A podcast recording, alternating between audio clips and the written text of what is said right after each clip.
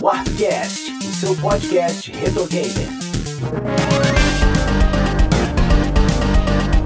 Fala beleza, eu sou o JP Moraes, está começando mais um episódio do Warpcast. Hoje eu tô aqui com Cisney Rodrigues. Olá, pessoas. Oda Lemos. E aí, pessoal? Mano Beto. Muito bom dia, boa tarde, boa noite. E estamos aqui também com André In, direto do Asterisk Game Studio. Boa, boa noite. É isso aí, galera. Hoje a gente vai falar aqui sobre acessibilidade nos games. Vamos bater um papo aqui com o André, sobre o trampo dele também. Então segura aí que é logo depois dos nossos recadinhos.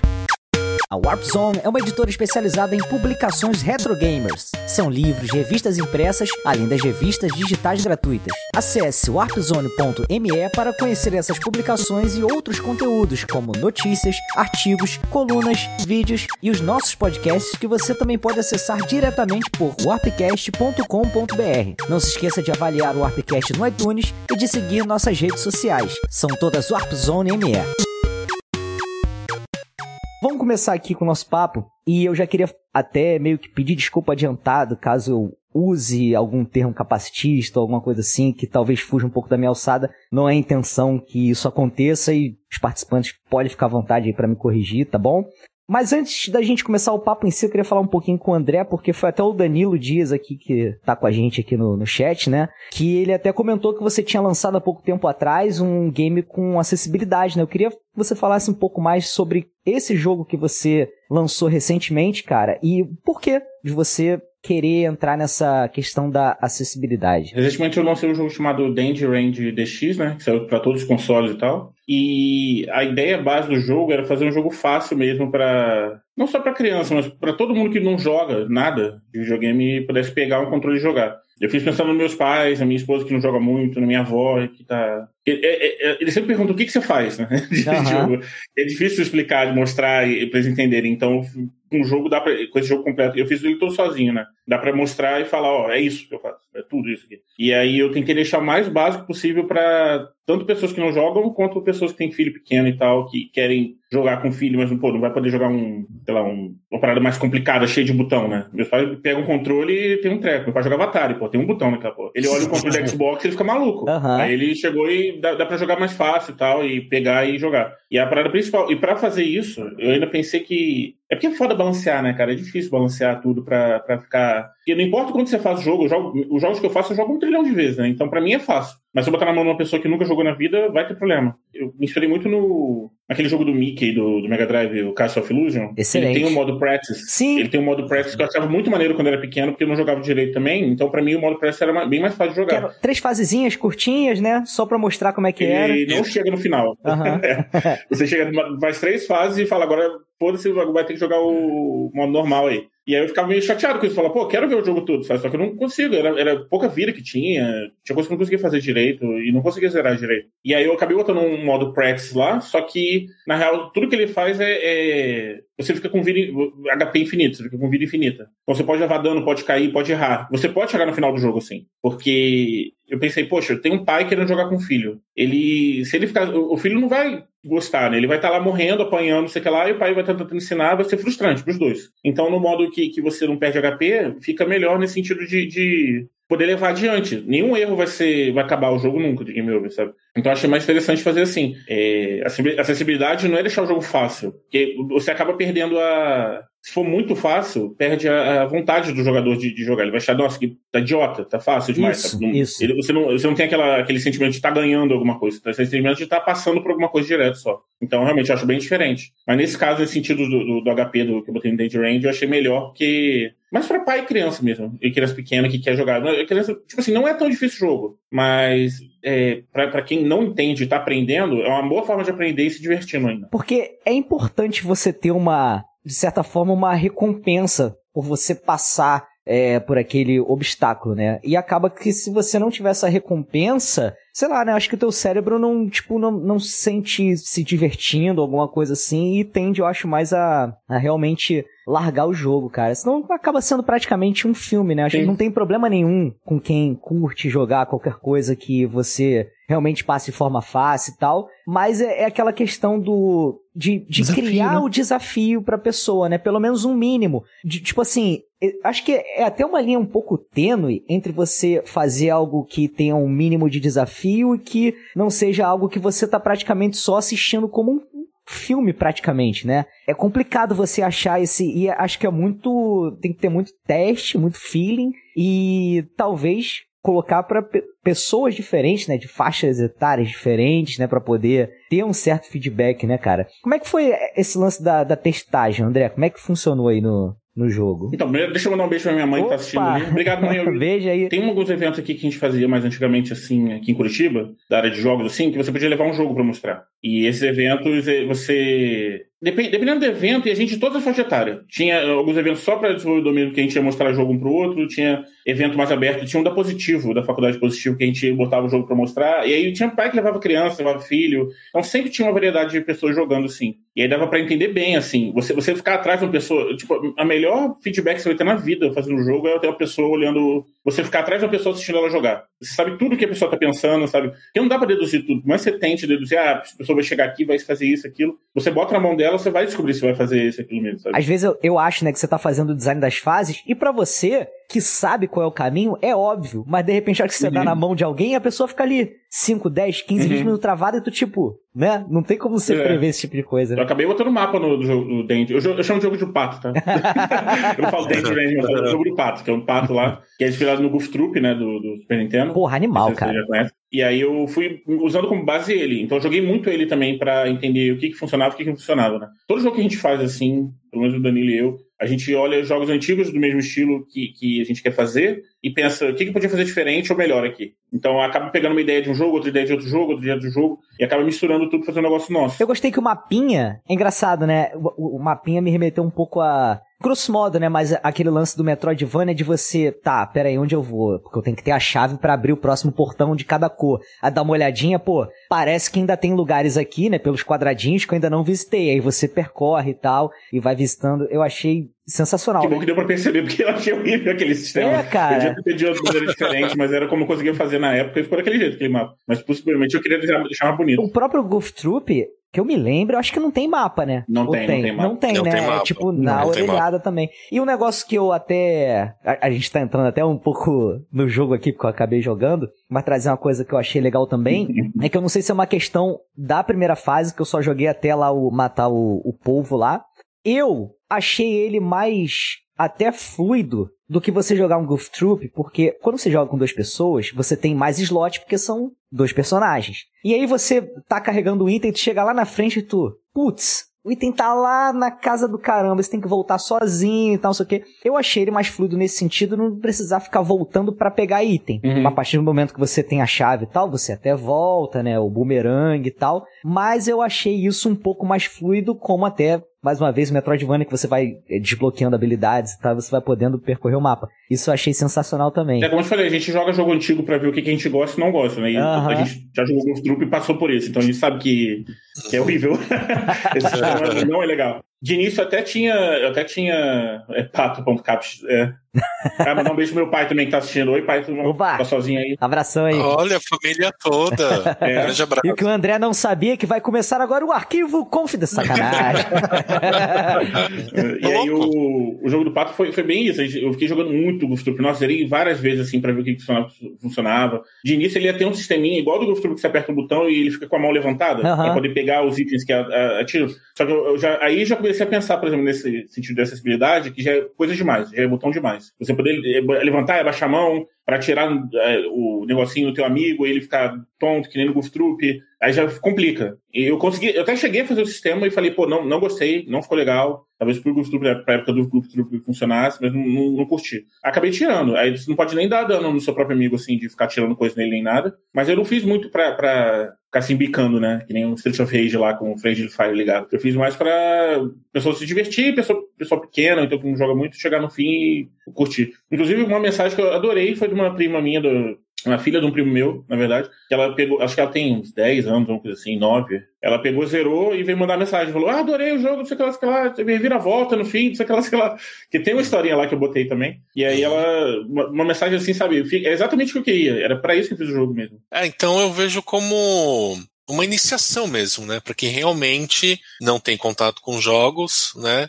Porque é interessante a sua proposta, porque no mercado a gente não tem algo raras exceções, né? Eu digo é, em grande número, em volume, a, nós não temos algo para quem não conhece, né? Tipo, uhum. olha, eu não conheço videogame, é, o que, que você me sugere? Né? Porque você pensa, nós que jogamos há muito tempo, automaticamente, ah, vou indicar Sonic ou Mario, mas você joga há mais de 30 anos, você sabe jogar, é automático, é. né?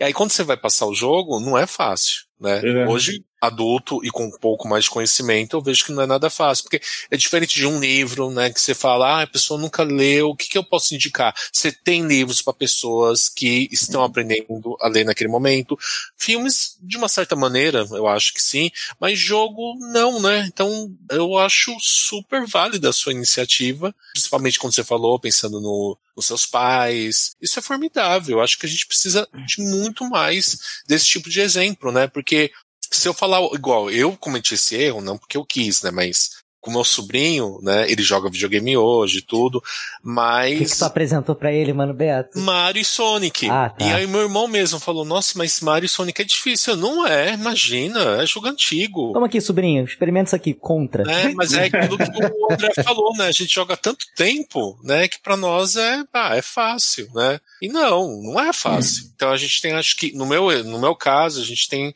dois exemplos que é muito comum, né? Primeiro, que a gente joga muito tempo, então nosso cérebro deduz que é fácil. E segundo, que eu não cometo mais esse erro, mas naquela época eu cometia, de atrelar a facilidade a jogo antigo, que também não é uma verdade, né? Uhum. Não é porque o jogo é antigo, que é da era dos 8, 16 bits, ah, é fácil. É isso que eu vou indicar para quem nunca viu videogame na vida. Não confundir simples com fácil, né, mano, Beto? Exato. É, porque assim, cara, os jogos dos 18 e 16 principalmente jogos oriundos do arcade, que eram feitos para comer teu dinheiro, eles eram bem mais difíceis do que a maioria dos jogos que a gente tem hoje, cara. Inclusive até franquias que continuam, você tem modos adaptados para o jogador de hoje. Você pega, por Sim. exemplo, o, o, o, Crash 4, ele tem um modo adaptado com, com checkpoint, com vida infinita, porque senão o público de hoje não joga, né, cara? O público de hoje espera outra coisa, né? E eu também. Eu não tenho mais essa paciência também. Cara, não, não tem, não eu tem. Falei, minha esposa, o único jogo que minha esposa joga é Crash. E ela pegou o Crash 4 pra jogar e ela pensou, ah, botar no modo tipo que era o que eu jogava. Não, não, não, não Já foi. A vida é muito nem... não, nem no modo, nem no modo, nem nesse modo novo aí, cara. É difícil. Eu fiquei é.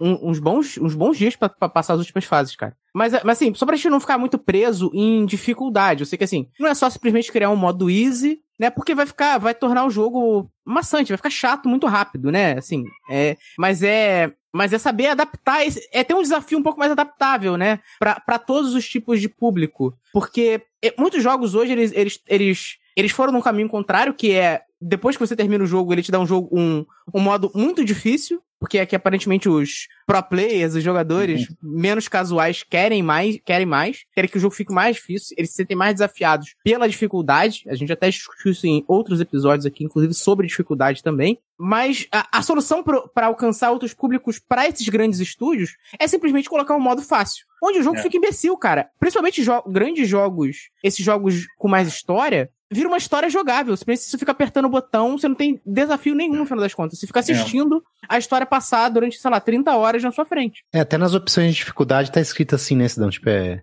É modo história que ele chama de. de... É, sou jogador experiente, sou jogador não sei o quê. Ah, quero apenas aproveitar a história. Aí você coloca nessa opção e é a, é uma parte mais, mais Olha, fácil. Eu, eu sou, eu sou a favor disso, mas não no jogo, cara. Porque eu gosto de ver youtuber. Eu, eu fico vendo youtuber jogando, jogando videogame. Porque eu tenho preguiça, não tenho tempo, entendeu?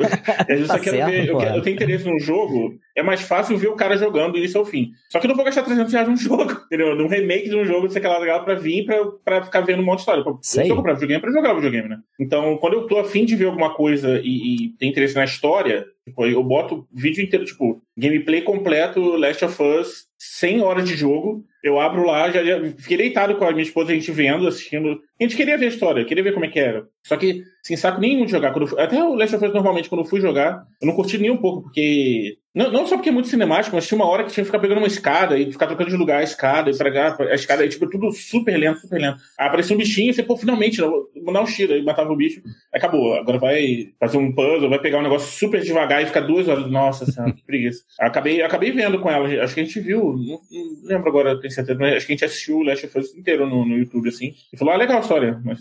não pagaria pra jogar, mas legal.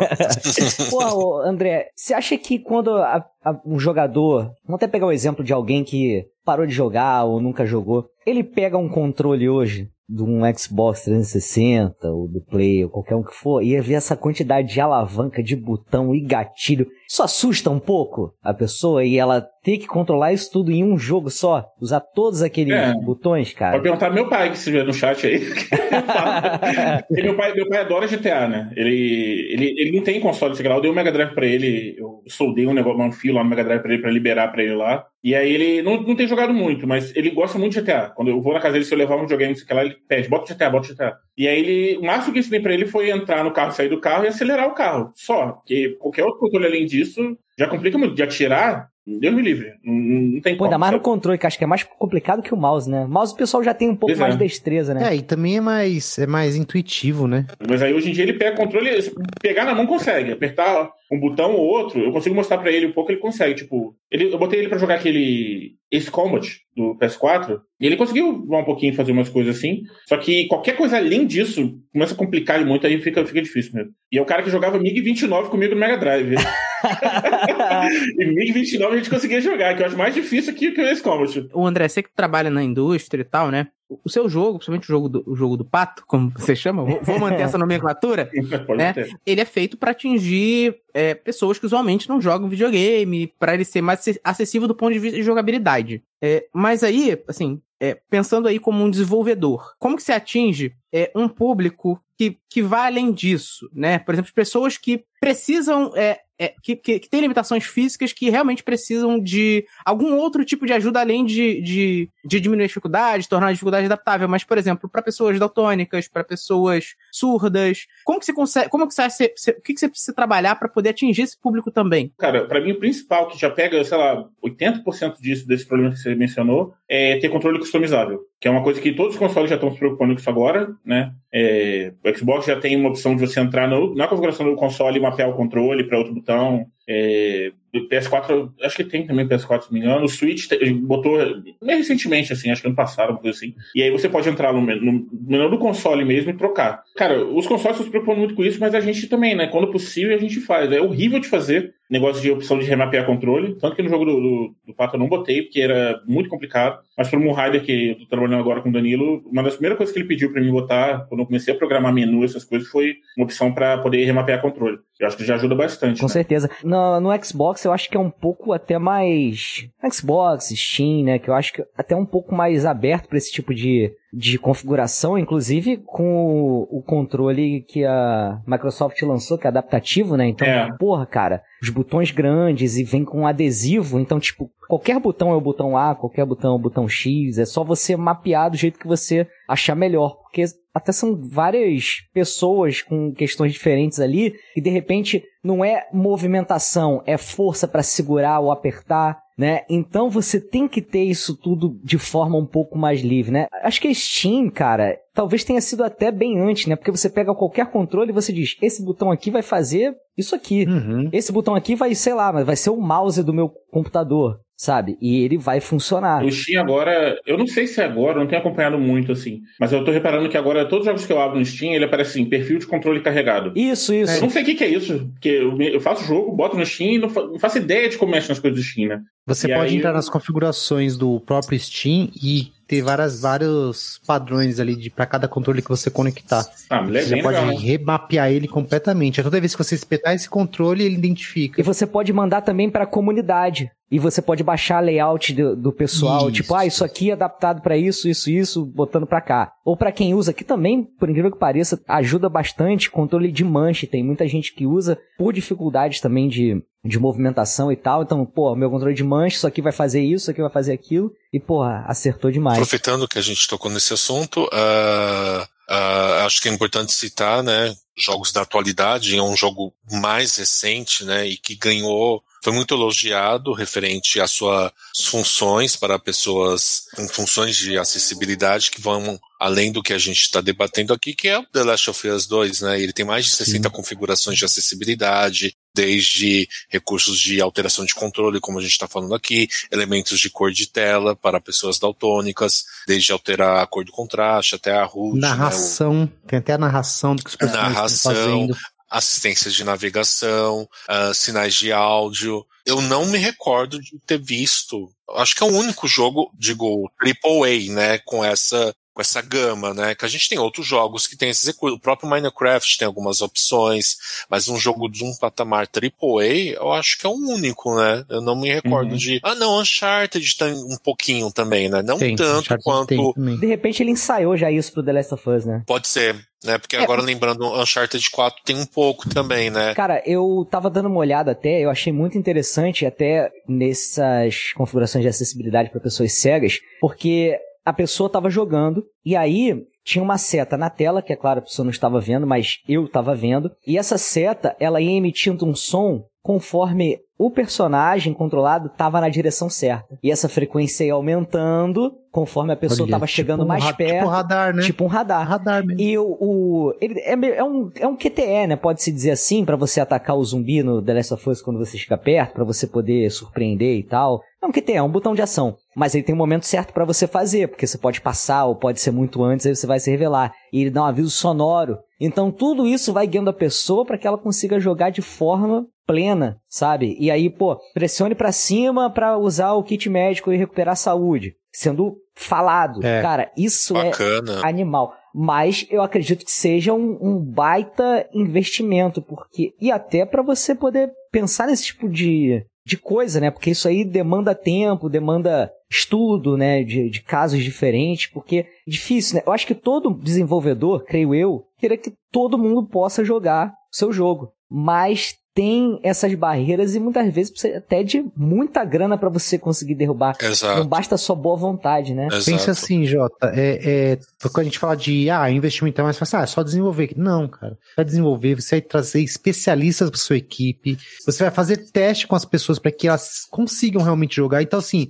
você acaba, acaba muitas vezes até dobrando a, a, um orçamento que você tinha, se você quiser colocar todo tipo de acessibilidade pro seu jogo, e às vezes acaba mesmo restringindo. Aí você vai ficar naquela, tipo, ah, eu, sei lá, eu lanço uma DLC, eu coloco mais acessibilidade no meu jogo, crio uma, uma, mais fases, ou, entendeu? É um tipo de decisão que, quanto menor a empresa, acredito que mais difícil seja colocar, chegar nesse nível de acessibilidade que, por exemplo, o The Last of Us tem. Eu acho que 20%, se eu não me engano, se eu posso estar falando besteira, mas acho que 20% do público gamer tem algum tipo de, de deficiência. Se não me engano, é essa porcentagem. E eu sempre pensava, pô, será que acionista ou quem pressiona, quem libera o dinheiro, será que tá muito preocupado? Porque assim, é capitalismo, né, galera? A gente, eu, você, todos aqui queremos que todo mundo tenha acesso, mas eu acho que as empresas grandes só querem acesso para quem é, vai dar algum, algum retorno financeiro em quantidade. E, cara, eu acho que 20%, independente do, quão, do quão escroto seja é, esse tipo de pensamento de, porra, só vou implementar a parada porque vai me dar retorno, mas beleza, que seja esse o argumento merda,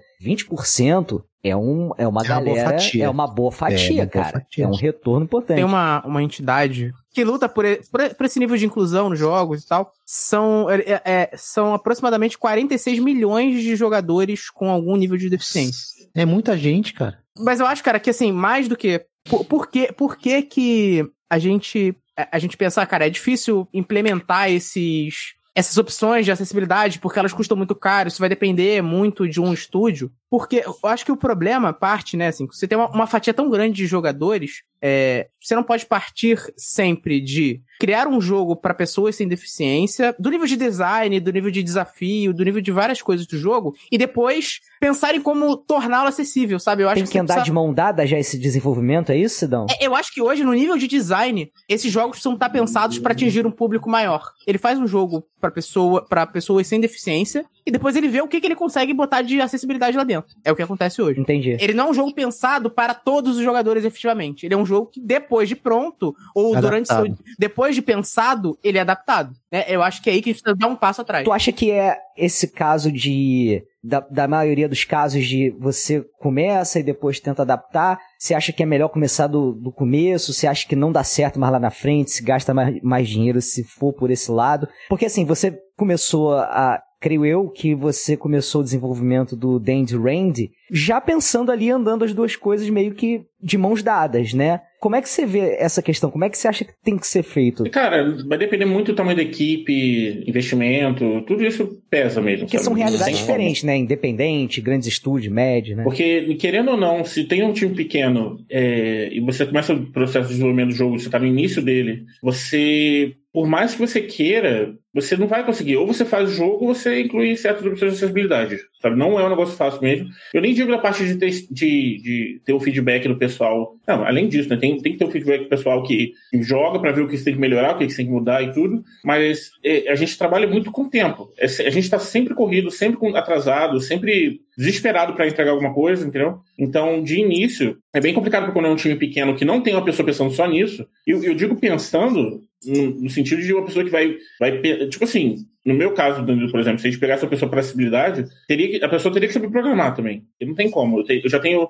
muita coisa para fazer, o Danilo tem muita coisa para fazer, não teria como, como só chamar uma pessoa e falar, ah, tem que fazer isso aqui, tem que fazer aquilo ali, sabe? Não tem como. A gente, precisa, a gente só pega a gente para trabalhar aqui e senta e faz as coisas junto com a gente, porque senão não tem como, não sai o jogo, sabe? Vai, vai adicionar mais coisas na minha lista de tarefa, tipo, ah, vou botar uma opção de acessibilidade maneira, mas o, o chefe vai estar tá bugado pra caramba, vai quebrar o jogo, sabe? Não, não tive tempo de consertar. Então, tudo isso é, é difícil botar até num cronograma, assim, porque quando a gente entrega para uma publisher o pitch do jogo, né, que é a ideia do jogo, falando tudo como é que é o jogo e tal, explicando como é que é o jogo, a gente geralmente mostra uma timeline de quando a gente acha que o jogo vai estar pronto. Então, você, você pode até incluir alguma parte ali para na timeline para mostrar que você vai procurar saber coisas de acessibilidade e tal, mas é mais sempre o jogo ficar pronto. Não, não é uma coisa que você troca, é uma coisa que você adiciona. Então vai com certeza vai demorar mais tempo. Então depende muito também do time. Se tem um pessoal que, que entende disso já, então é, tem como procurar saber esse tipo de coisa para chegar, sentar e fazer e trabalhar enquanto outras pessoas trabalham em outras coisas do jogo, é bem, eu imagino que seja bem mais fácil.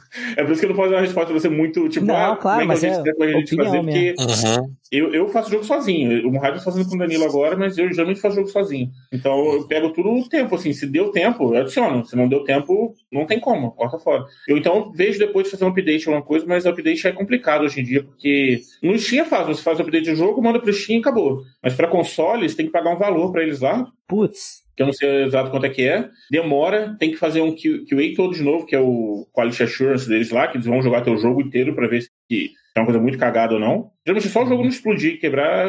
É, é, é, eu ia falar isso agora. E como é que o Cyberpunk passou? Eh, minha publisher, o QA aqui reclamando que ah, o botão aqui tá, tá feio, porra. A fonte tá, tá. Nossa, tá estranha. E aí o cara lá do Cyberpunk bota aquela porra lá e vai e explode. O videogame. O videogame todo e beleza. Clica, né, cara? Uma questão que você levantou, André, de questão de tipo, assim, a gente não tem nenhuma pessoa que seja sei lá, especialista para entrar na equipe e tal. Será que com o tempo agora, visto que, algum, que alguns estúdios estão dando mais atenção para isso, a gente não tenha estúdios ou até empresas especializadas em adaptar jogos para um público é, que tem alguma, um certo grau de deficiência. Você despegando ele lá na frente, Oda? Lá na etapa já Isso, do, do meio para o final já? E... Ou você contrata ele no início do projeto, ou você contrata do meio para o final. Isso vai depender de cada jogo, né? De cada. É, eu não orçamento. Fosse... É assim que funciona a localização hoje em dia, por exemplo, né? Que você é, tem uma equipe sobre localização. Eu acho isso perigoso, Ada, principalmente porque, assim, cara, o que falta é cultura mesmo. Eu, eu acho que o que falta é você ter desenvolvedores com diversos tipos de, de deficiência que entendam como isso funciona, como desenvolvedores da empresa mesmo, sabe? Porque isso de terceirizar essa demanda é, ela tira a importância da cultura para a empresa, entendeu? Vou contratar uma empresa lá, se der para fazer, faz, se não der, não faz. É nesse sentido aí, então, na real, muita coisa que feita em jogo já é terceirizada. Muita. Inclusive, praticamente tudo. Tudo que você vai jogar num jogo hoje em dia é terceirizado. Então, então é exatamente. Uma equipe de arte fazendo acho... todo 3D, sabe? É outra equipe eh, pega um pessoal mais barato lá, sei lá, da Índia para fazer a programação toda. Então, mas eu, eu acho que esse é um problema não só de acessibilidade, não, cara. É exatamente hum. por ser assim que a gente tem Ubisoft The Game todo ano. Porque todo os caras só conhecem uma mas forma até, até os jogos menores, cara. Até qualquer jogo que você pegar, se você for ver na, na, nos créditos, assim, tu vai ver gente terceirizada fazer alguma coisa, sabe? O, o, que o pessoal mais pega hoje em dia é localização, porque eles não têm equipe de localização, então eles pagam. Na real, eu acho que nenhum publisher tem equipe de localização. Todos eles pagam alguém para fazer a tradução do jogo. É só nos créditos de qualquer jogo. Vai ter assim, localization team e vai estar uhum. Sim, lá, é. Sim. Então é, é tudo é. terceirizado. Quanto mais experiência. Tipo assim, não é que seja ideal terceirizar, mas se por exemplo, no meu caso, com o Danilo, no, no que a gente está fazendo junto, né? O programa ele desenha. E aí a gente chegar para publisher em algum momento Acontece muito também isso. Né? E fala, poxa, olha só, não tá dando, tô com um problema aqui, aqui, aqui, assado, não tô sabendo resolver, entendeu? Me ajuda. Eles têm que fazer alguma coisa, porque é, a publisher, no, no, na real, o que eles fazem com você, você é tipo sócio deles, assim, naquele projeto. Então, eles te emprestam dinheiro, tá? Eles não te dão dinheiro, e aí você fica fazendo jogo com eles e tal, e aí qualquer problema que venha a ter, você pode pedir ajuda deles, eles tentam resolver para você, sabe? Tipo, ah, tá quebrado, isso aqui não tô conseguindo consertar, blá, blá, blá. Eles vão correr atrás de um cara que já mexeu com isso, vão pagar o cara, sei lá, sei lá. Só que tudo que eles vão pagar o cara também, você vai ter que devolver o dinheiro, não tem jeito. Porque quando o jogo começa a vender, você. Eles pegam. Toda a polícia pega a porcentagem de venda ou o valor inteiro, até fazer o. pegar de volta tudo que eles te deram. É, eu levantei essa questão de contratar uma equipe ou alguém especializado, justamente porque hoje não se tem nada disso, né? Hum. Claro que o ideal, eu concordo com o Sidão, pô, o ideal é que, tipo, todos os, os QAs, por exemplo, de uma empresa de jogos fossem contratados, e hoje não é a realidade. É. Hoje é sempre terceirizado, esgana os caras lá para os caras conseguirem entregar, eles viram noite e tudo, mas assim, é o ideal? Não é o ideal, mas hoje existe essa, essa, esse movimento de pegar, por exemplo, esses esses QAs e internalizar eles, né? Algumas empresas já estão fazendo. Só que quando a gente está tratando de acessibilidade, nem isso a gente tem hoje. Pelo menos uhum. eu não conheço, né? Eu não conheço empresas especializadas em dar esse tipo de suporte para as empresas, entendeu? Uhum. Eu acho que seria um, seria um, um belo de um começo e se tratando de cultura da empresa, a cultura é algo que leva até anos para ser é, construído dentro de uma empresa, né? E aí uhum. acho que o, o, caminho mais rápido é tipo, meu, qual é a empresa especializada é. em acessibilidade? Pô, vamos contratar eles por enquanto e tal. Agora vamos internalizar esses caras. Mas eu acho que a gente precisa ter uma, essa, esse pensamento conjunto entre desenvolvimento de, de jogo para a grande maioria das pessoas que não tem nenhum tipo de necessidade de, de, de ter tipo, um controle especializado ou não enxerga muito bem ou é daltônico, ou, e para para as pessoas que realmente têm esse tipo de problema e precisam de algo a mais no jogo para poder jogar e desfrutar, né? Igual a gente. Acho que é, um, uhum. é um começo, entendeu? É um começo. É, mas eu acho, eu acho que vai além, sabe? Porque assim, a gente tá falando aqui em fazer o jogo acessível para essas pessoas, Tipo, toma, toma esse jogo aí, mas olha só, cara, as pessoas com deficiência, elas querem querem ser desenvolvedoras de videogame também, elas querem ser uhum. streamers também. E eu acho que essas portas precisam estar abertas também, não só pro cara, ah, joga aí, pô. Toma aí, ó, te dei um, te não, dei uma sim. legenda aqui, te dei um. Sim, entendeu? Isso, é, uma, então isso é outra vertente, né, Sidão? Esse é eu, é acho que, que pode... eu acho que não é, eu acho que não é outra, eu acho que é parte do conjunto inteiro, entendeu?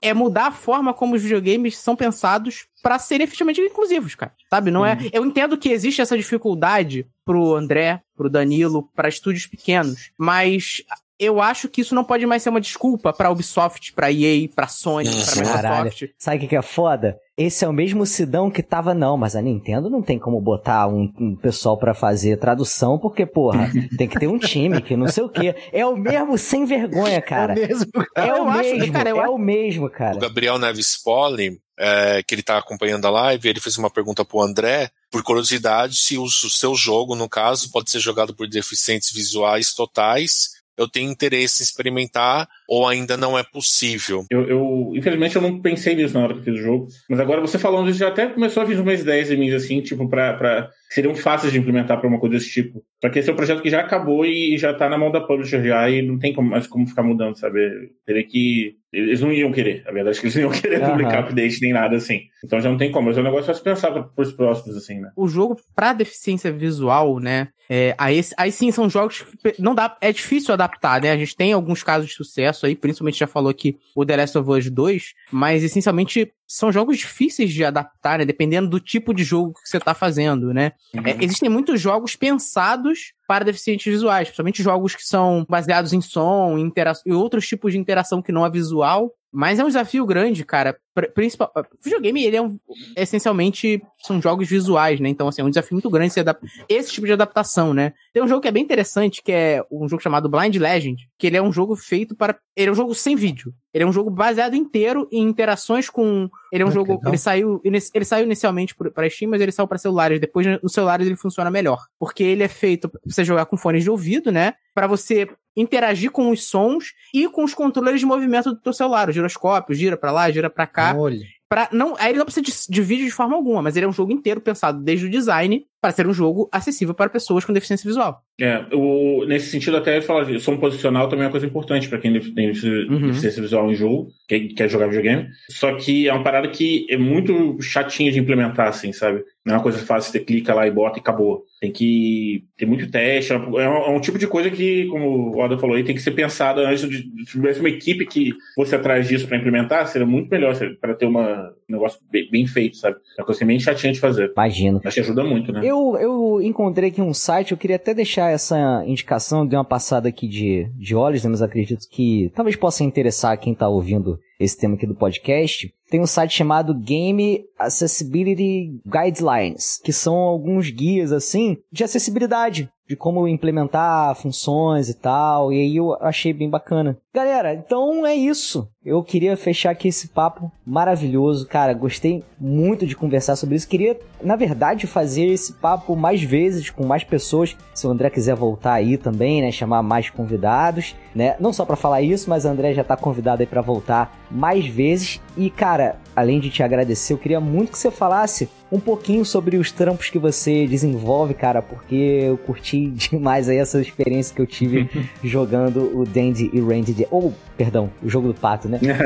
Mas fica à vontade aí, inclusive faz jabá, convida o pessoal para conhecer, é, seguir nas redes sociais, o espaço é todo teu, cara. É, então, galera, eu tenho uma empresa chamada Asterisco Game Studio, né, que eu abri sozinho, hoje a minha esposa e minha mãe me ajudam com ela, e desde o início, assim, meu primeiro jogo foi o Dreaming Sara, que lançou no Steam em 2015, e ele foi um aprendizado, né, cara? Você vai começando a fazer, você acha que não vai dar em nada, e aí chegou uma hora que tava, tá, tá muito difícil. Ou eu largava o emprego e fazia o jogo, ou não tinha como, sabe? Eu tinha que parar de fazer. E acabou que eu falei, não, vou tentar levar pra frente, né? Meus pais me ajudaram muito, o cara me ajudou a manter enquanto eu tava fazendo o jogo. Isso em 2014, 2013, eu acho. E aí eu consegui terminar e por sorte era uma época do, do Steam que tinha o Green Light, né? Qualquer pessoa podia botar um jogo no Steam, só que tinha que passar por uma, uma meio que uma votação, assim. Quanto mais like o jogo tivesse, mais entrava, entrava mais rápido no Steam. E aí acabou que o, o jeito que o sistema funcionava, é, o jogo acabava entrando. Então foi entrando no jogo, entrando no jogo. O meu, acho que um ano depois, assim, uma coisa entrou. E aí eu, poxa, maneiro, mas não terminei o jogo ainda. Aí eu botei como Early Access ele no Steam, porque tinha opção, né? Tinha acabado de lançar o Early Access, falei, por que não? Aí joguei lá. E aí começou a vender e, tipo, deu um dinheiro bom e deu pra continuar fazendo e terminar. Só que como foi o primeiro jogo, cara, é complicado mesmo, sabe? Tem muita coisa que você não se toca, muita coisa que eu teria feito diferente. Tem muita gente que faz jogo que se prende nisso de ficar querendo refazer algumas coisas do jogo, sabe? E, e nunca que lança, fica pra sempre fazendo um jogo. E às vezes, às vezes lança. O cara do Stardew Valley lá trabalhou 10 anos no jogo e lançou, mas não recomendo. você não tem quem pague as contas e, e, né, não tem como comer, como é que você vai fazer isso? Né? E aí, depois do Sara, eu acabei começando o projeto do Dente, que foi um projeto que eu fiquei pensando um tempinho assim. E ano passado só que eu consegui terminar ele todo e lançar com a publisher Ratalaika para todos os consoles. O, o, jogo é Danger Range DX. E hoje em dia eu trabalho com o Danilo no Moonrider, é o próximo jogo que a gente vai fazer. Ele já tá praticamente quase acabando ele, falta pouco agora. E é isso. Irado, cara, irado demais. A gente vai deixar os links todos na descrição para o pessoal poder acessar, poder te seguir nas redes sociais bonitinho. E é isso, galera. A gente vai ficando por aqui, mas vocês já sabem, não dá stop porque vai começar a nossa leitura de comentários agora, logo depois da musiquinha. Segura aí, segura aí, não dá stop não. Seja muito bem-vindo, seja muito bem-vinda para mais uma leitura de comentários do Warpcast. Desta vez comigo, Mano Beto. Mas antes de começar a leitura de comentários, como de praxe, quero agradecer as pessoas que compartilharam e curtiram o episódio 186 do Ayrton Senna Super Monaco GP, um clássico do Mega Drive, principalmente aqui no Brasil, e não é para menos, né, com um dos maiores pilotos do mundo, que por sinal era brasileiro. E o episódio foi Just Family, como diria RuPaul, com as pratas da casa. Bom, então vou mencionar algumas arrobas aqui antes de começar de fato a leitura. Uh, Anderson da Rosa, um grande abraço. Né? Anderson da Rosa é prata da casa também, de vez em quando está aqui participando de gravações, a do Meia Lua. Né, ele faz parte do Meia Lua. Uh, espero que a gente se encontre novamente na Brasil Game Show. Então, um grande abraço para você, querido. Obrigado pela curtida, pelo compartilhamento, como você sempre faz para cada episódio lançado. Johnny Hatox, Silva, Renan Passati, Newton Simas, Edu Nunes e Games de Corrida. Nosso muito obrigado por terem compartilhado e curtido o episódio 186. Agora sim, vamos à leitura de comentários. O primeiro é do André Leonard. E aí, pessoal? Curti muito o episódio. Esse foi o primeiro game de corrida que joguei na vida no Mega Drive, antes de ganhar meu primeiro NES. De fato, minha primeira recordação é do game ser realmente muito punitivo e difícil. Joguei muito durante a infância, mas nunca terminei o game. No primeiro game existe um desafiante chamado G. Seara, que é o próprio Ayrton Senna. Nossa, não sabia. O jogo exige nada mais, nada menos que a perfeição para vencer. No game do Senna, as histórias são muito interessantes de como ele ajudou no equilíbrio dessa versão.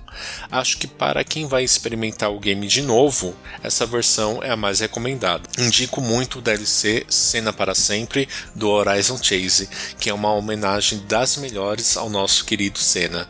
Confesso que usando a visão do cockpit no game, me emocionei e me senti jogando o game novamente lá na minha infância. O mesmo movimento do volante e a sensação das curvas estarem sempre, entre aspas, em cima do carro. PS, ainda sobre o tema da Fórmula 1, Lewis Hamilton compartilhou um vídeo dele jogando o Monaco GP recentemente. Vale muito a pena assistir.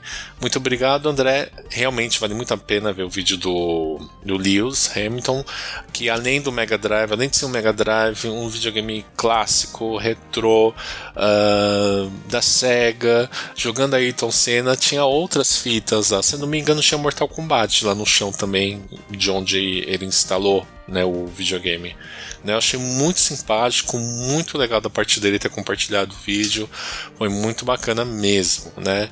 E Lewis Hamilton é, é um grande piloto também, uma grande pessoa também, né? Um grande ser humano também.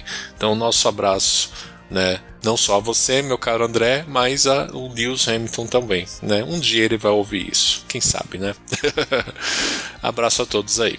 Agora é o comentário do Bin Ramone. Fala galera, para mim, esse é o melhor jogo de corrida do Mega Drive. Tentou ao máximo ser fiel às pistas originais, fazendo o máximo que podia, como o túnel em Mônaco e a passagem por baixo da pista no Japão.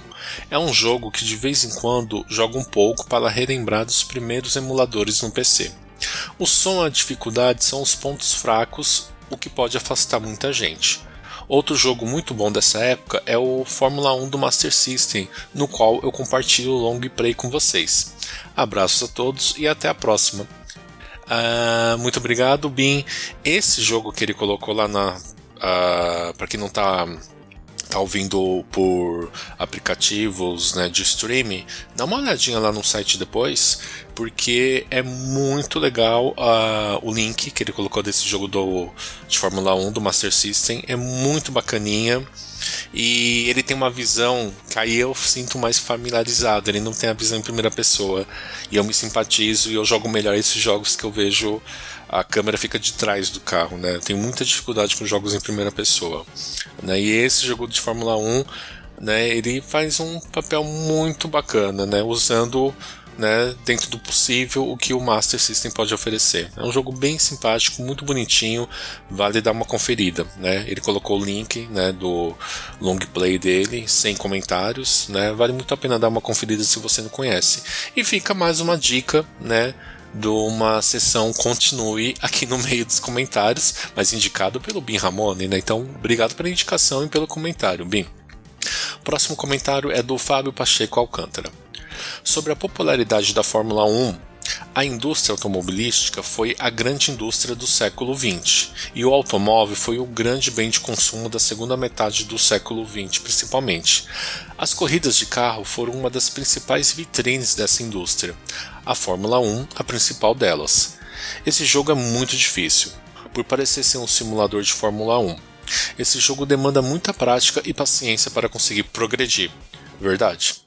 Se é o melhor podcast, eu não sei, mas que é o mais simpático, isso com certeza. Ficamos corados e desonfiados com o simpático, Fábio. Uh, e você também é muito simpático, muito bem-vindo, está sempre aqui nos apoiando com os comentários. Isso é muito importante para nós, tá bom?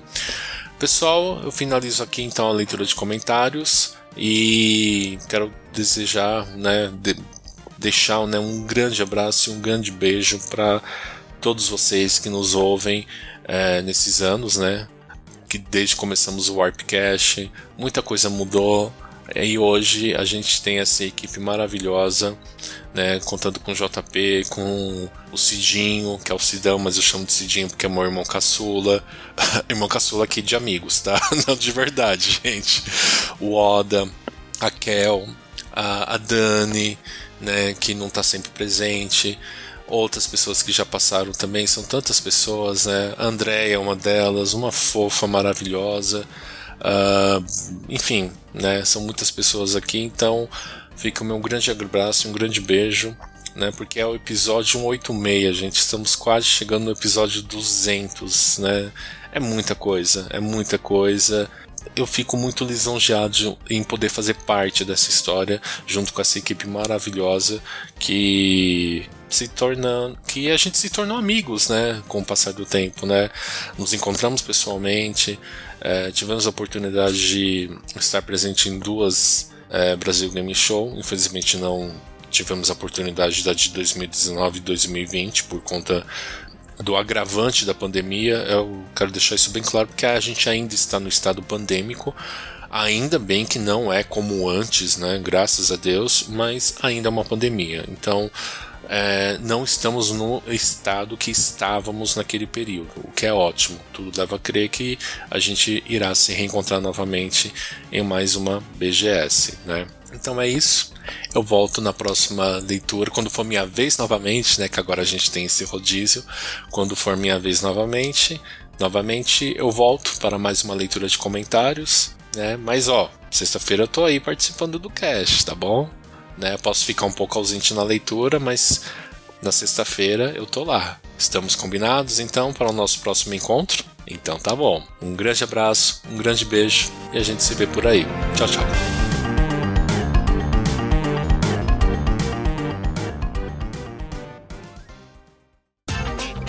Este episódio foi editado por Audio Heroes.